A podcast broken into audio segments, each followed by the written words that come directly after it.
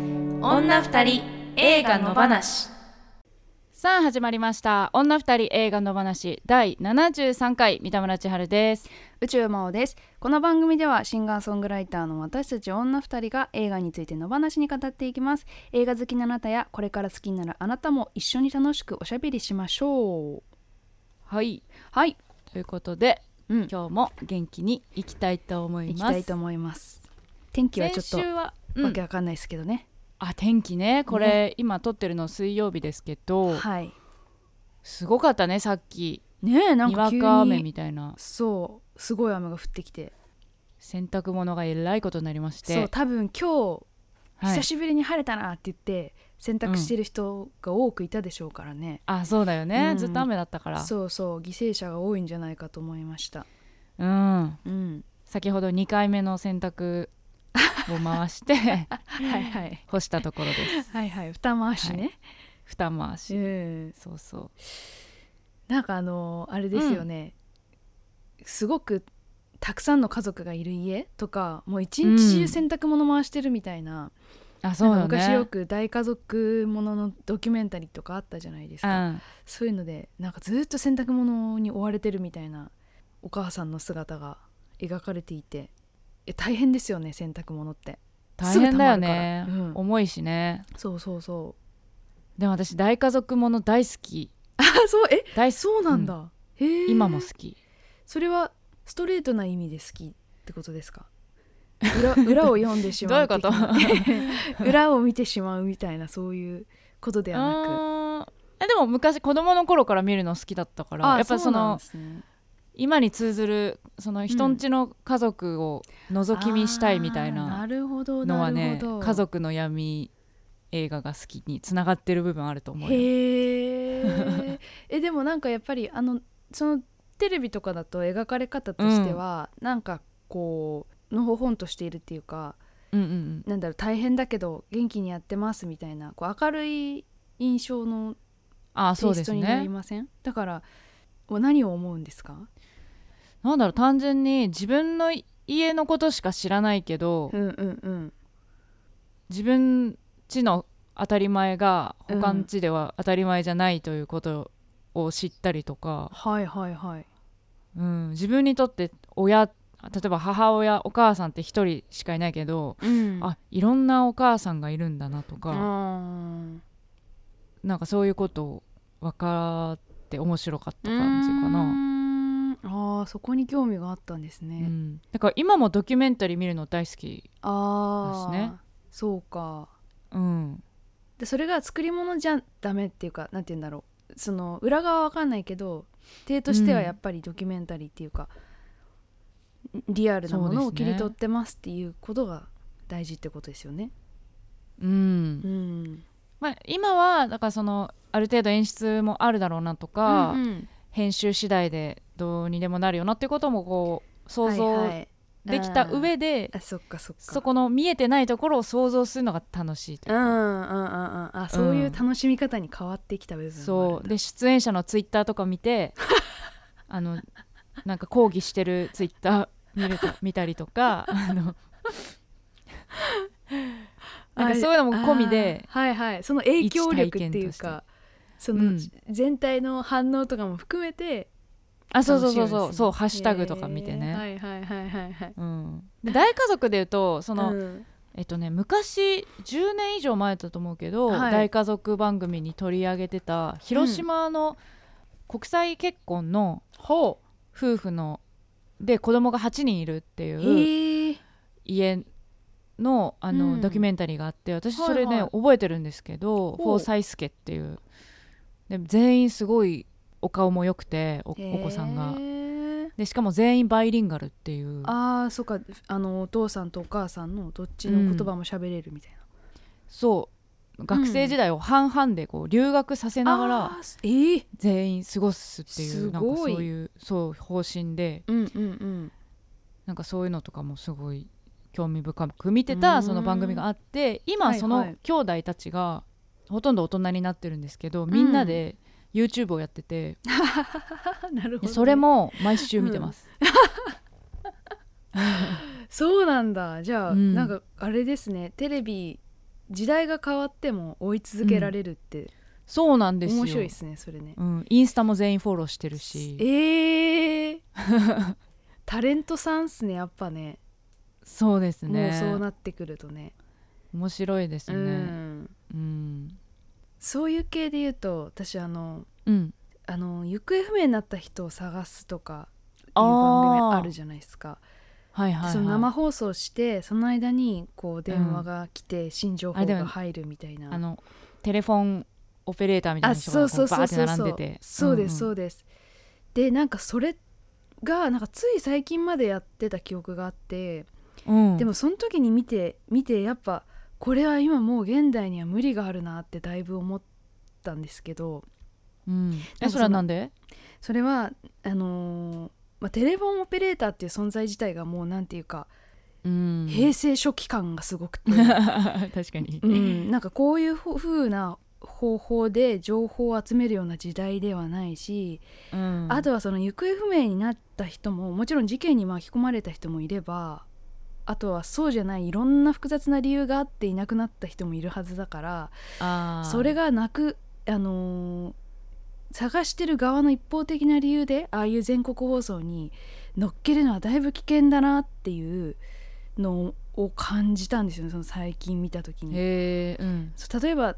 DV から逃れてる人とか、そういうんあのー必死に逃げてる人うんだってい自る分のわ意け思でねそうそうそうそういう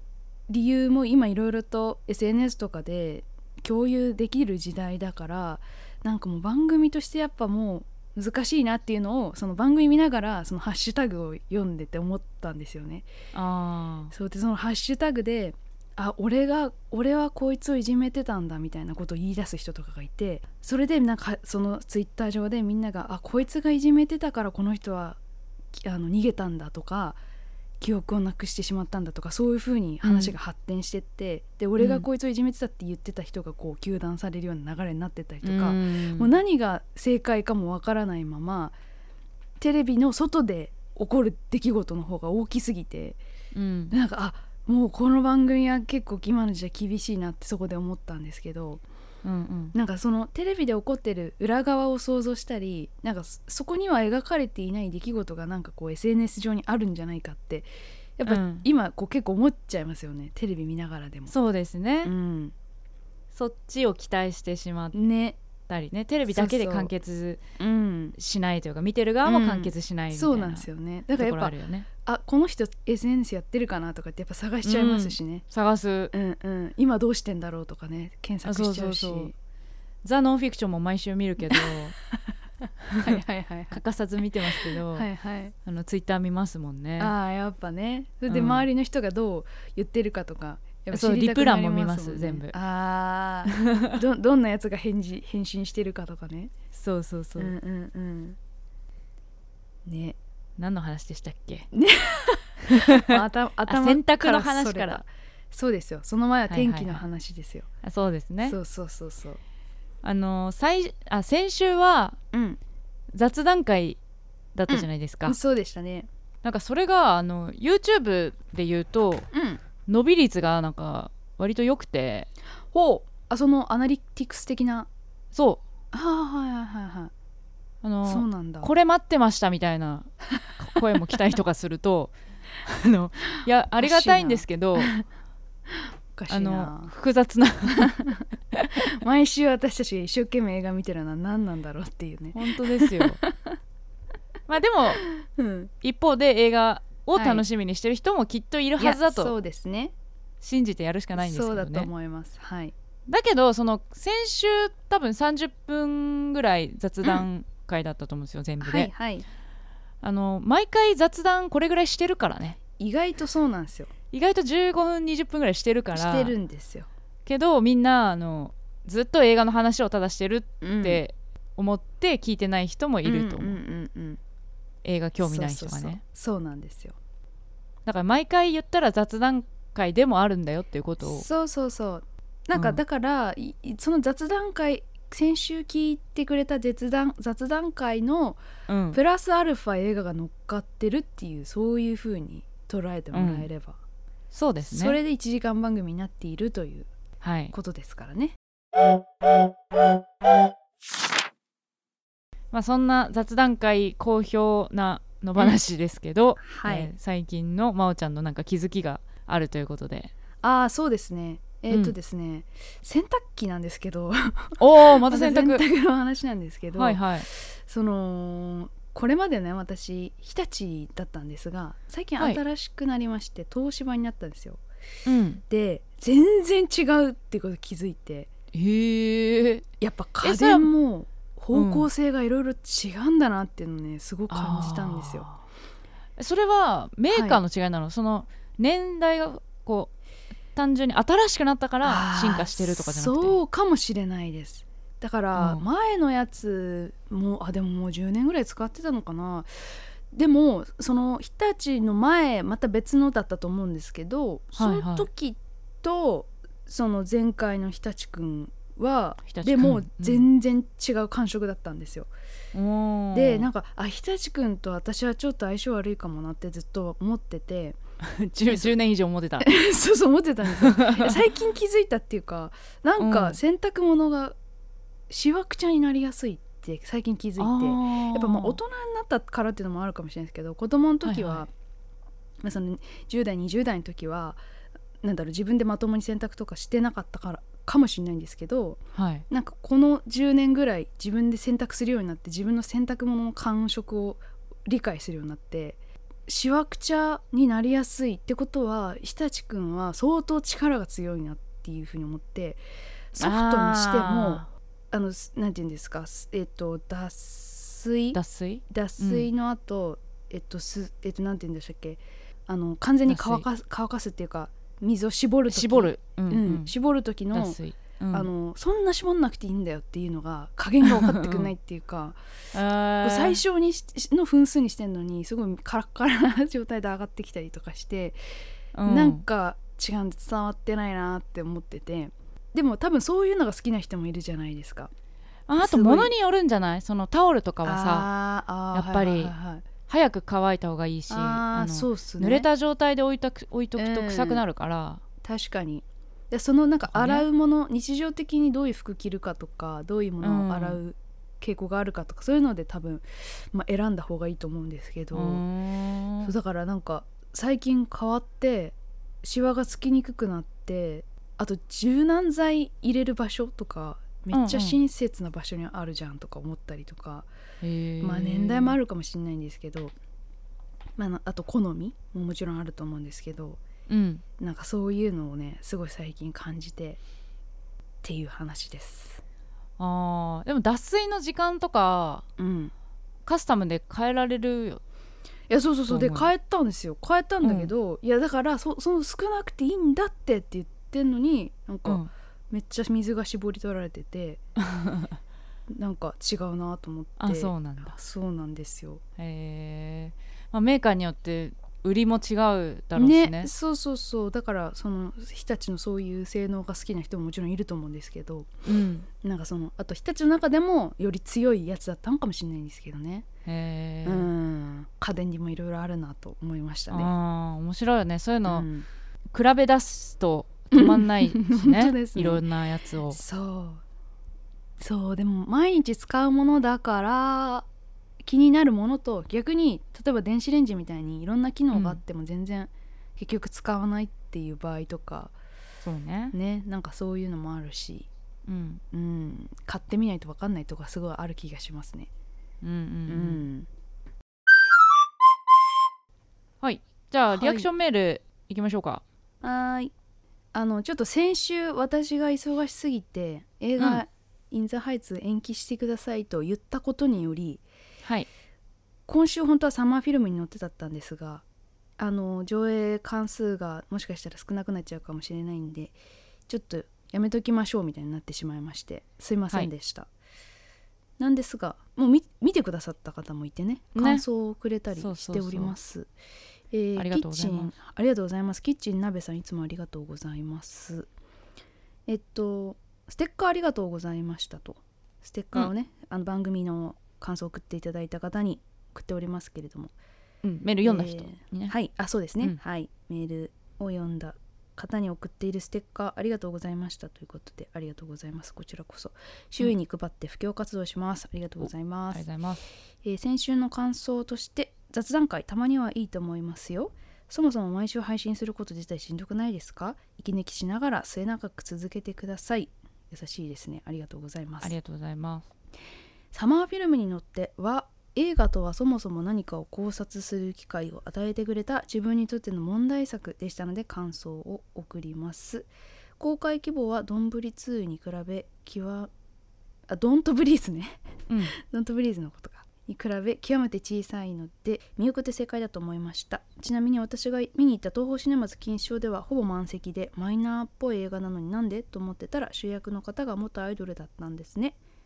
と書いていただきましてサマーフィルムに乗っての感想もいろいろ書いていただいておりますけれども、これはなんかどっちかが見たら読んだりしますかあそうですねねそうしましょうかはいはいありがとうございますなんかあれですね賛否両論ありそうな映画なんですねあそうなんですかうんなんか鍋さん的には問題作と言ってますけれどもうんねえ、ううどんな感想を持つのかちょっと私も見てみたいと思います毎週一つの作品を取り上げて語っていきます今週の作品はジョン・ M ・チュー監督「イン・ザ・ハイツ女が二人集まれば映画の話で日が暮れるダラダラズルズルゆるゆると今日も平和な木曜日今日も平和な木曜日」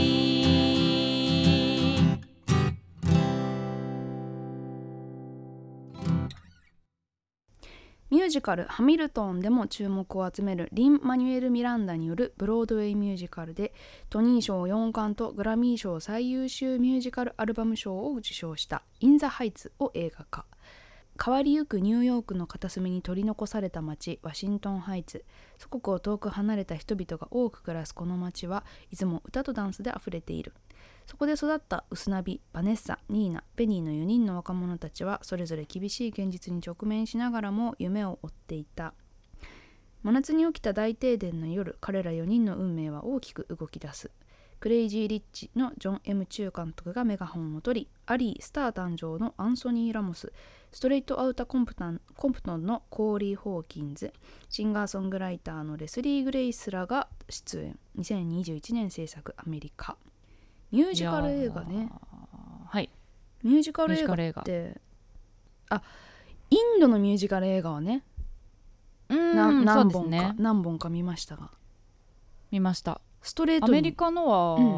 は、ないね初めてかなないですよね、うん確かにそうかもしうれない、ん、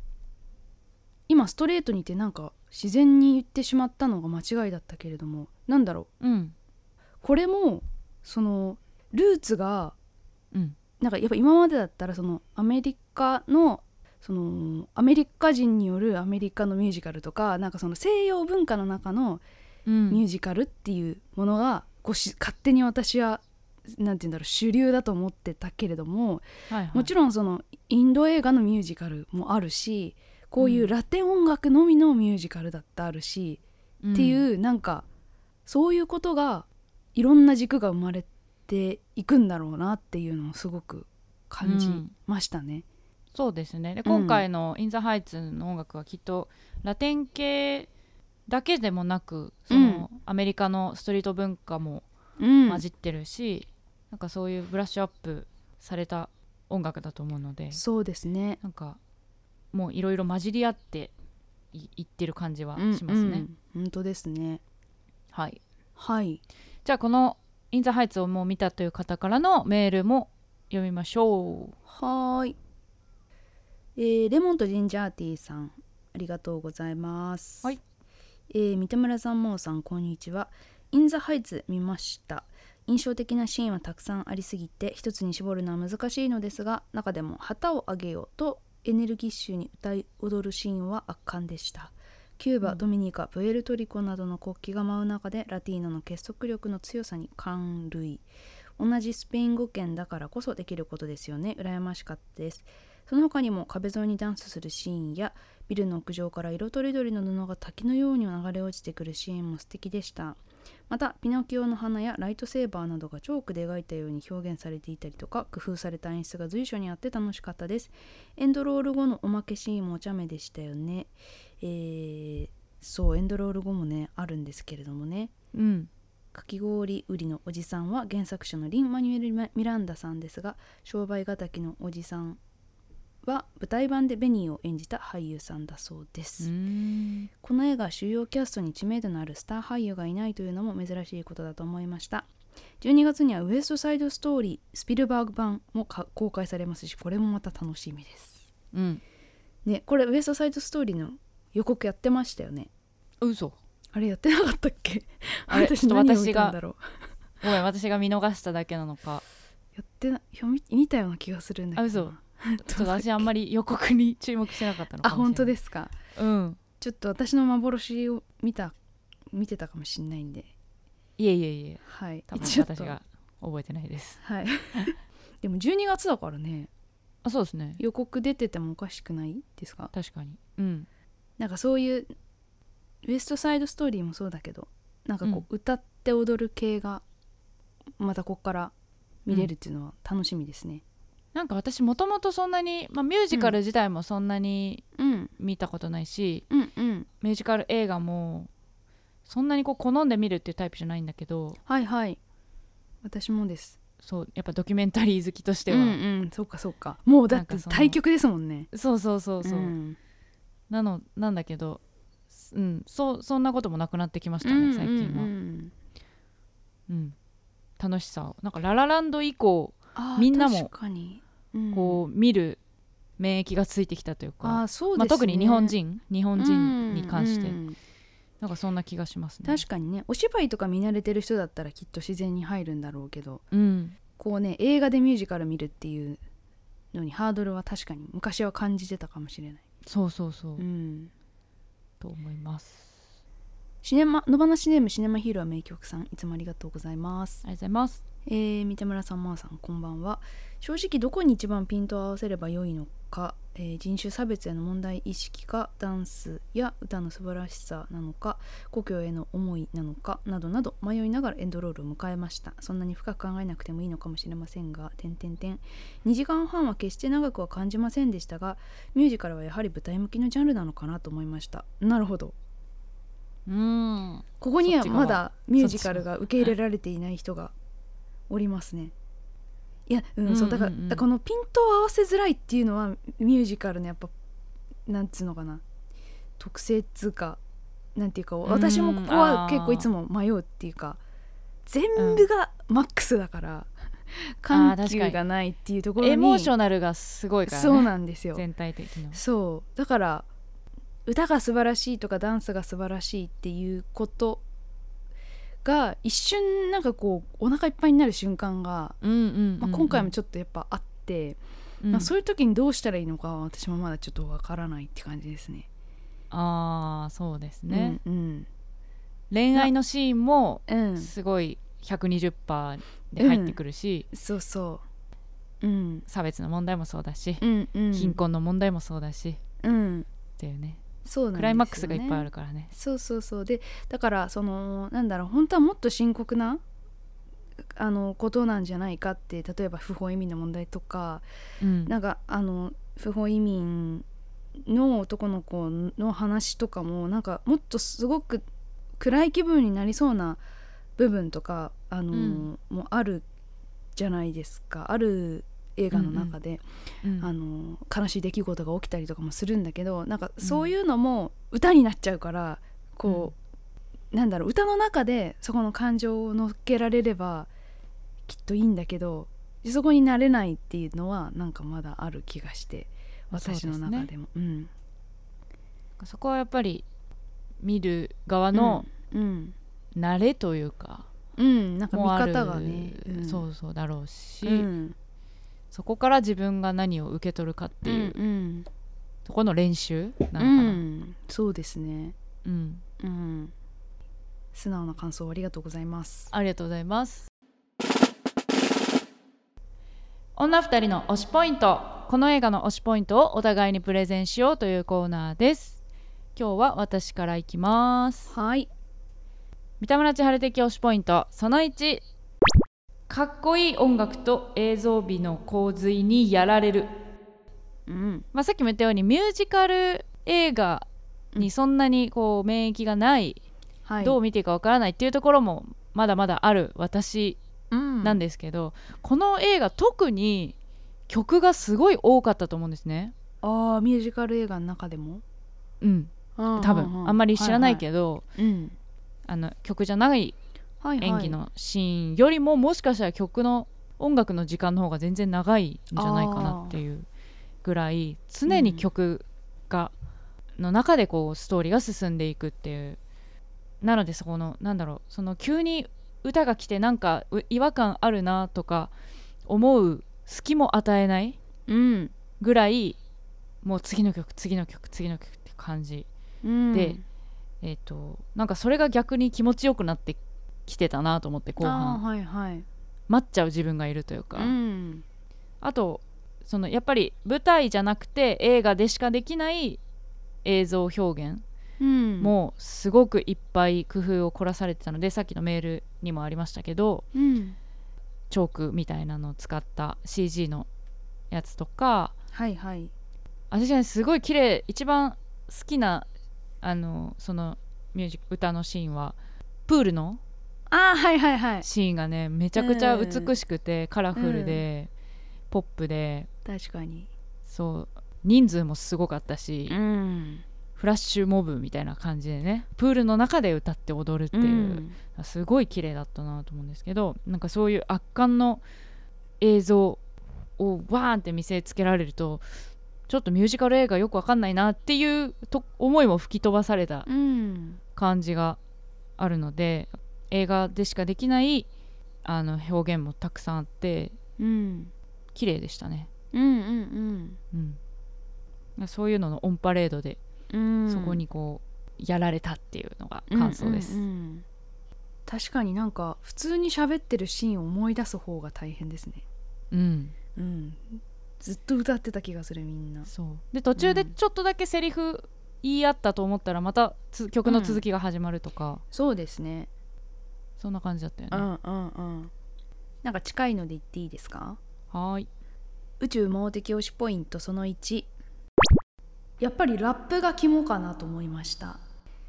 なんかその喋り言葉から音楽に入るっていう時にやっぱメロディーがついちゃうとすごくなんか、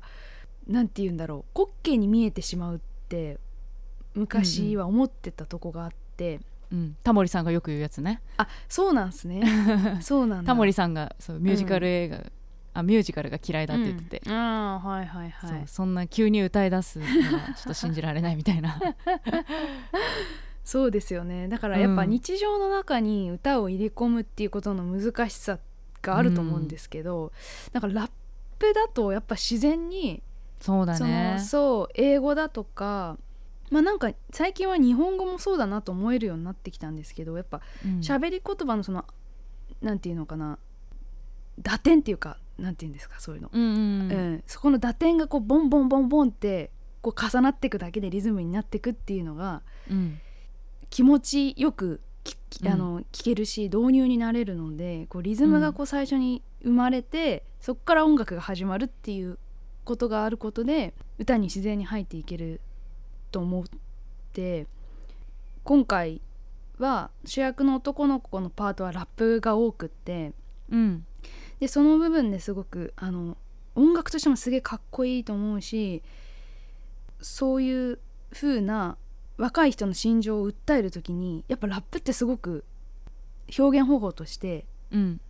あの優れてるんだなっていうのをうんすごく感じさせてもらいましたね。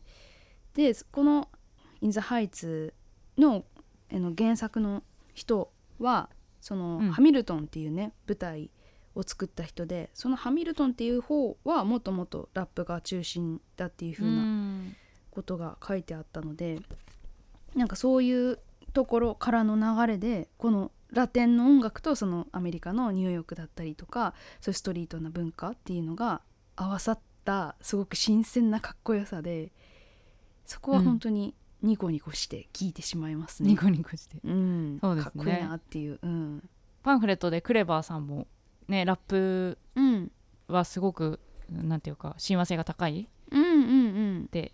言ってましたねうんうん若い人の焦燥感とか怒りとかうんなんかそういうものを表現するのにやっぱすごくぴったりだと思うんで夢を追う明るい物語とか悲しみにくれるすごくメロディアスなものとかそういうんじゃないその違う中間にあるもっと違う感情みたいな、なんかそういうものを表現するときにラップはやっぱいいなというふうにうん思いましたね。うんはいはい最初のやっぱオープニングうんの曲の街の音がこうリズムにはいなっていはいはくい感じとかはもはういすごい気持ちよかったですようね。んねなんかミュージカルってそういうことなんだなって思いますよね。そのうんうんやっぱ生活の中にある音楽をいかに見せるかみたいななんかどうやって見せるかっていううんのがこの乖離してる部分を近づけていくかみたいなのがそうですうねん、うんいいポイントでしたねはい、はい、はいじゃあ三田村千春的推しポイントその2、えー自分の祖国を愛する気持ちを学びましたインザハイツあワシントンハイツに住む人たちは、えー、と移民の人たちがほとんどで、うんまあ、祖国があるとそれは自はいは分が幼い頃いたところっていう人もいるし、うん自分の親の祖国だっていう人もいるしから思い入れというか思い出としてはいろいろだと思うんですけどうんこの主人公のウスナビも、えっとドミニカですよねドミニカ出身で、ドミニカの海の写真をねお店に置いてたりとかうん常にこう心にあるんだぞっていうことをの証としてうん誇りを持って生きてるっていう感覚がそれれぞれ他の登場人物にもあってなんかその感覚って多分日本人にあんまりないのかなと思うんですね。はいまあはい海外に住んだことがないから考え海外に住んだ時にどう思うのかっていうのはちょっと想像しにくいんだけど、そういう自分の生まれた場所に対する愛情とかうん無条件の愛情別に理由とかじゃなくて、だって自分のふるさとだからっていううところの気持ちをみんな持ってるっていうのはすごいあの強いことだなと思いました。ううんんうんなんかそうだからこれを、うん、日本とか自分で置き換えたらどうなんだろうっていう話はやっぱ考えてしまうところだと思うんですけど、なんかやっぱでもやっぱ日本です素直に愛国っていうことを考えられないというか、なんかやっぱそのことが原因というかそのことがその第二次世界大戦の時に悪い方向に働いてしまったことがあったりとか、まあ、そのしあの周辺の国にひどいことをしてきたりとかなんかそういう負の側面っていうのをその愛国っていう名のもとにそういうことが行われてきたっていう事実がやっぱあってだからなんかこう、日本がす好きでその日本の国旗を一生懸命振りますっていう風にすることっていうのはやっぱ今の日本人はできないというか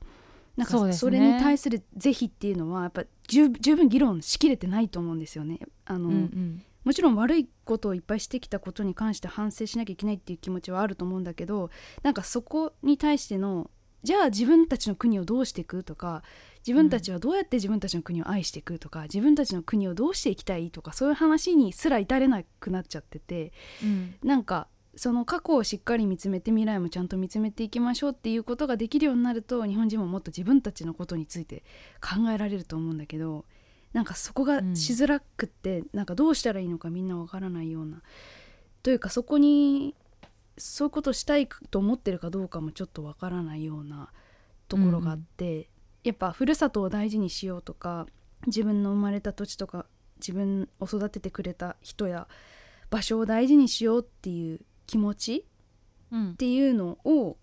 自分の生き方の中にそこにすごい強い軸を持っていくっていうなんかそういう単純なシンプルなことうはんすごく大事っていうか、それがあの生き方の一つになる人もいて自然なことだなっていうのは思いますよね。うん無条件な気持ち、愛情だからこそ、うんいい部分もあるしこの映画みたいに、うんなんかお守りみたいに思えるっていういいところもあるし、うん今言ってくれたみたいにそれで戦争が起きたりととか、うんっうんそうなんですよね。ていうことも多そうなんで分世界でもたくさんあすよるうんことだから、そう、うんまあこの映画の中ではもちろん前,、うん前向きなことしか出てこないけど、うんそれ側面もあるうんあるよね。そうですねやっぱこの映画の中で言ったらやっぱそのアメリカっていう大きい国の中でなんていうのかなラティーノっていうのかなそのとかヒスパニッスペイン語ク圏、のはい、とかその南米から来た人たちがやっぱ正当な権利を得られなかったっていう歴史があった上でうん自分たちは自分たちをに対して誇りを持とう自分たちの国に対して自分たちのルーツに対して誇りを持とうっていうそういう風な気持ちにしていかないとどんどん自分たちあはー自分たちの生き方を奪われてしまうって思ったってことがその流れの中では大事なことそだうねと思うんですよね。その虐げられてうん軽んじられたうんうんことがあるからこそうん誇りを持とうってみんなで結束するっていうことか、そうそうそうそうだよねうん、でその黒人の人なんかは特にそういう歴史をたどってきたと思うのでなんかそういう中でそれが逆にあの自分たちが一番美しくてかっこいいんだっていうことで過激な方向に行ってしまったりとかうんなんかそういうこともあると考えるとなんかこうどこまでそういうメッセージを発していくべきなのかっていうのはすごくこういう映画を見るたびに私もすごく考えちゃうところっていうかその民族とか国とかそういうものを大事にする気持ちってどこまで持ったらいいんだろうなとか、うんううん、んなんかすごい難しい、うんうんうん、なとか思っちゃいますよねでもやっぱこうやって映画で見るとすごく美しいもの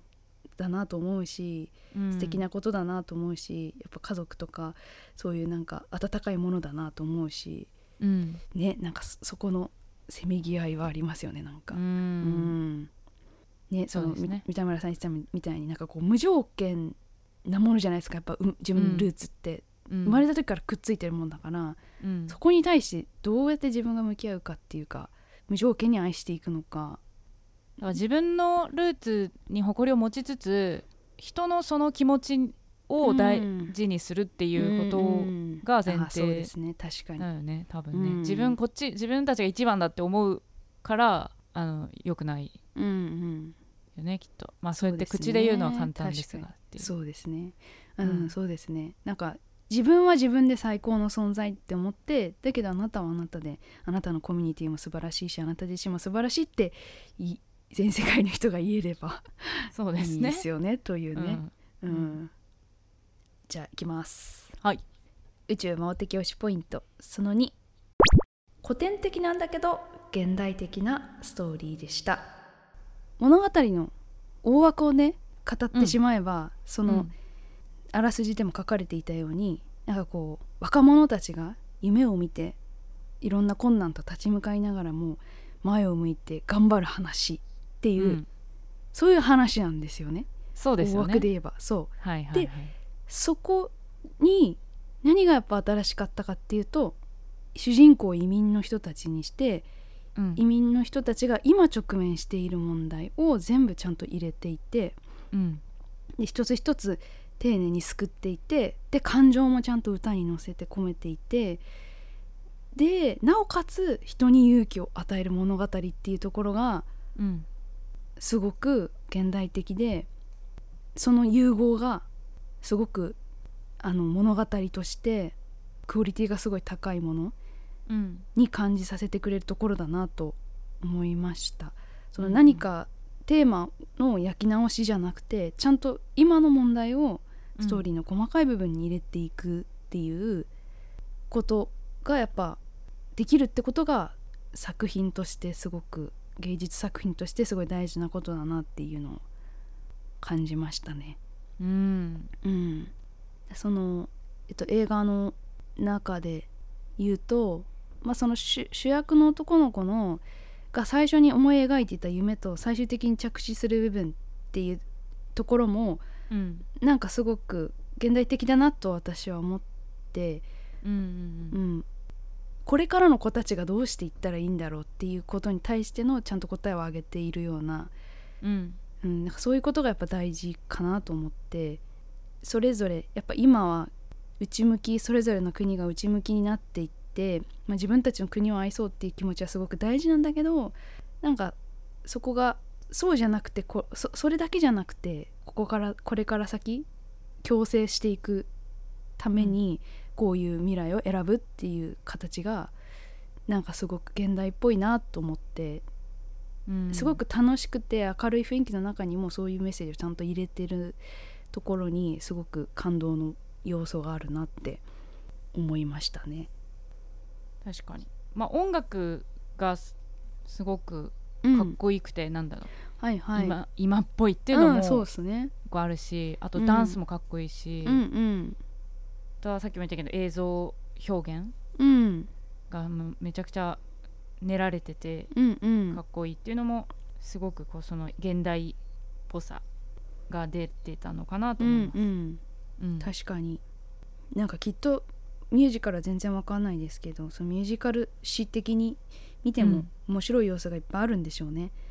そうですね、ううんん、そのこのハミルトンもうんこの人が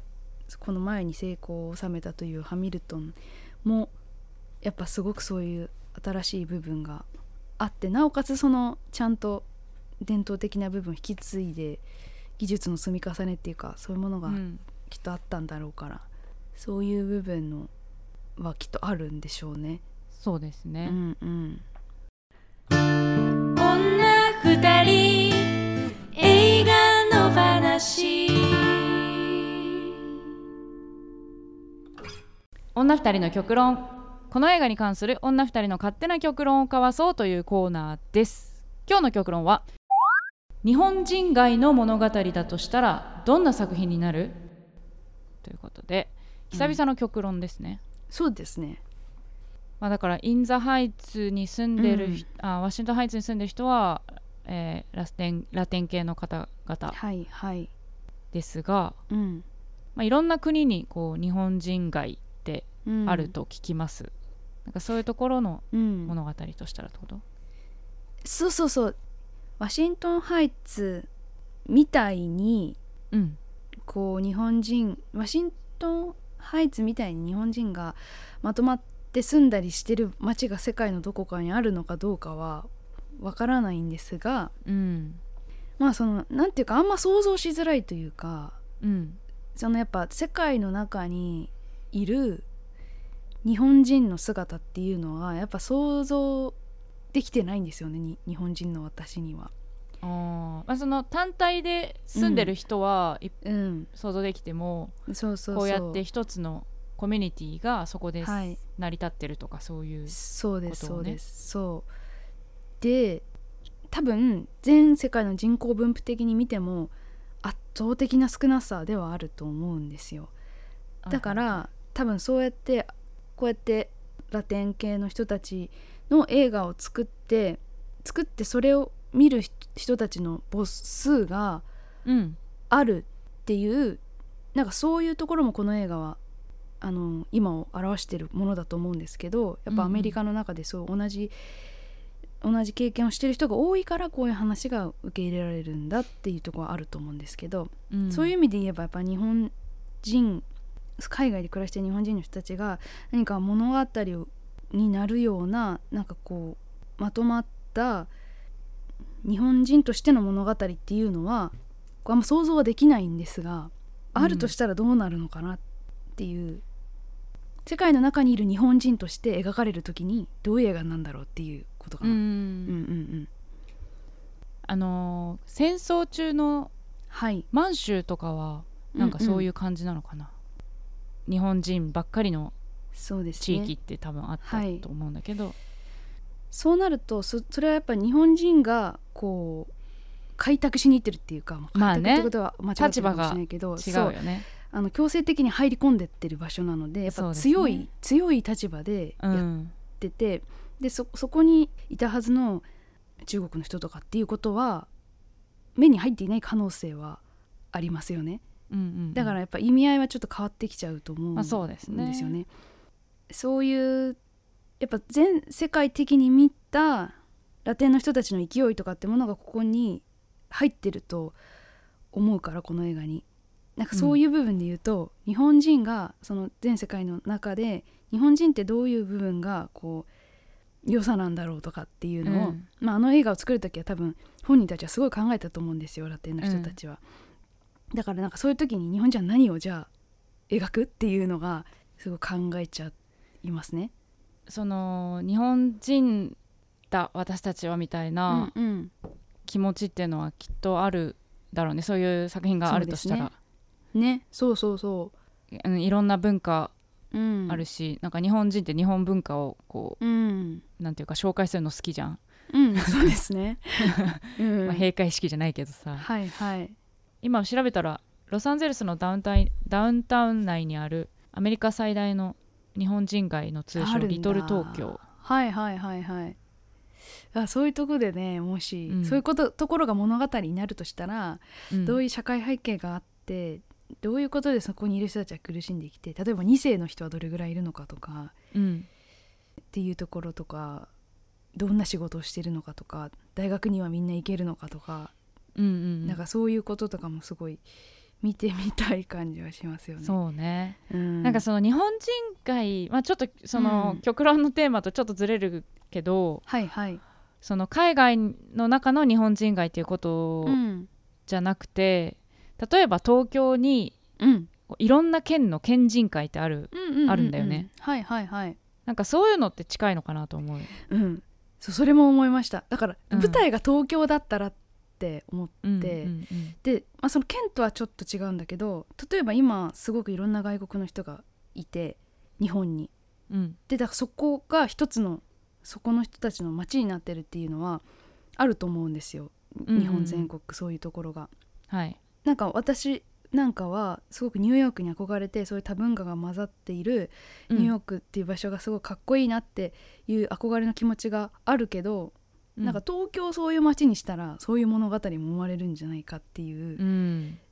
なんかもっといろんな文化の人がまとまって住んでてそれぞれを認め合えるような街になればうんなんかすげえすごい面白いじゃんとかって思ったりもしましたねうんちょっと極論と離れます けど、うん、だから多分外国の人がそういういろんなコミュニティを東京の中で作るっていうことは今の日本人の度合いからすると難しいと思うんですけど、うんなんかそのうんごめんどういうこと今今の日本人うのん感覚からすると、うんそういういろんな多様な文化を受け入れるってことがまだちょっと難しい国な気がするのでうんそのいろんな県の人国内の人がそこにあ、集まってるような感覚で考えることの方が近いような気もしがしますよね。あそれはそのえっ、と、うんワシントンハイツはその、うんラテン圏の人が、うん、はいスペイン語圏の人が集まってるけどそうじゃなくて、はいもっと混ざり合ったらいいってことあじゃうんとどえっ、とだから、うんその今三田村さっきが三田村さんが言ってたみたいなその、うん、いろんな県の人が集まるっていういそろんなれぞれでいろんな県っていうのは、うんえっと例えば岐阜県人会だったら岐阜の人あそうそう岐だ阜けがの人岐阜の人がこの辺りにはよたくさん住んでるとかうんうんっていうものが東京にうん、ある例えば下北沢には岐阜岐阜の人がたくさん住んでるああそういうことか。いてうん渋谷にはあの大阪の人がたくさん住んでいてみたいな感覚でいろんな国の人がきっとニューヨークにはいるんだろうなっていう、あイメージなんかでも東京ってさ、うんそういうのあるよねなんかこの街は例えばインド料理屋が多くて、まあ、インドのは人いはいは多いく住んでるとか、うんうんそうそうそあうーそういうのもありますよね。あるよね。あのなんだっけトヨタの工場の近くはそういううんうあんそこで働く外国の人が多いとかね、あそうなんかそ岐ういう阜もね、うん結構フィリピンの方が多かったですよ。あそうなんですね多分そういう、まあ、出稼ぎ系というか、ねそうそう、んうん工場とか。私もアルバイトしてた弁当屋さんはネパールの子が多くて、その子たちはみんなその隣の駅に全員住んでて、うんうんうん結、構なコミュニティになってたみたいなのでうん、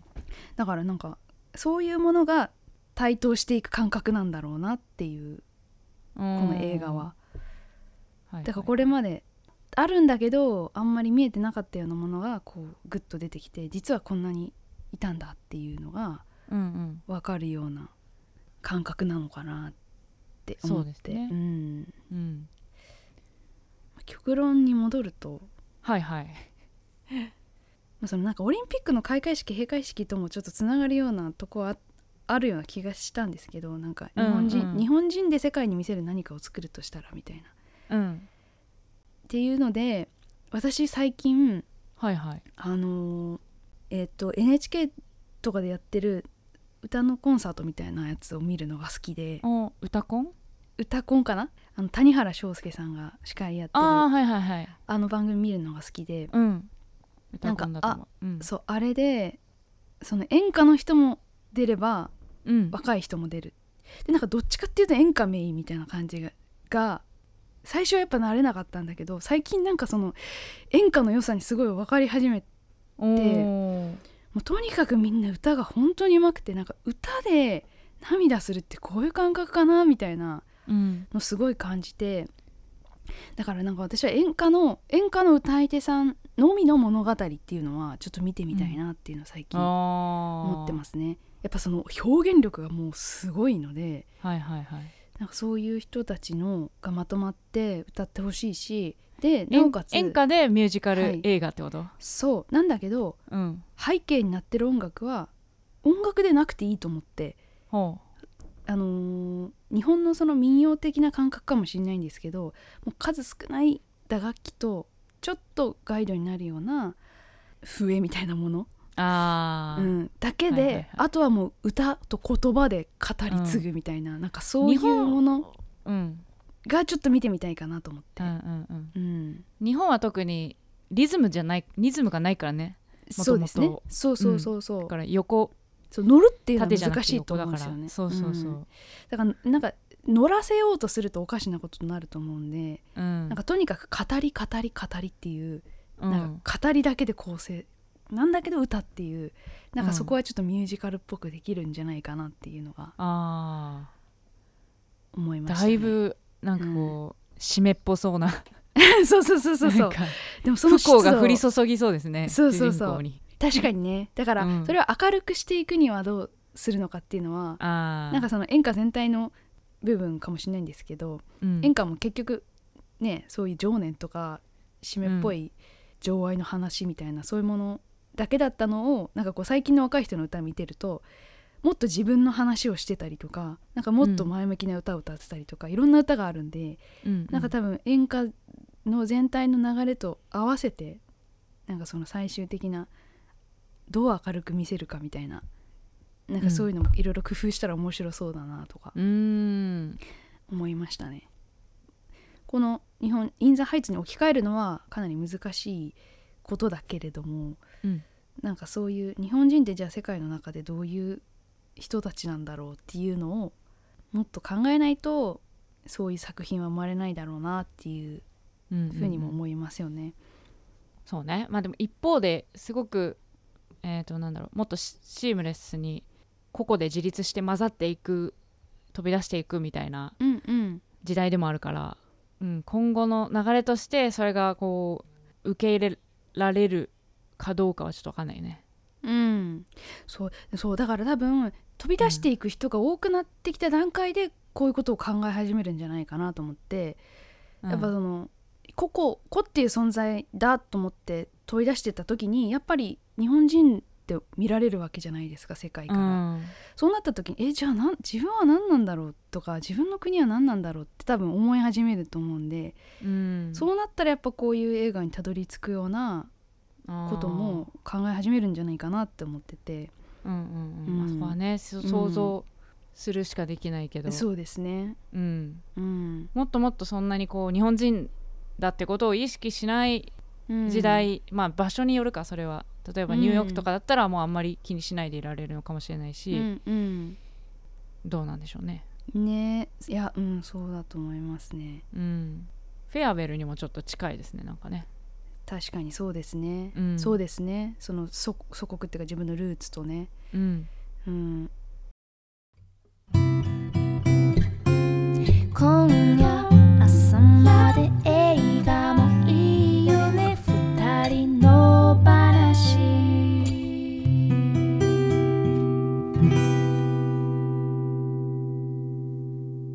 女二人映画の話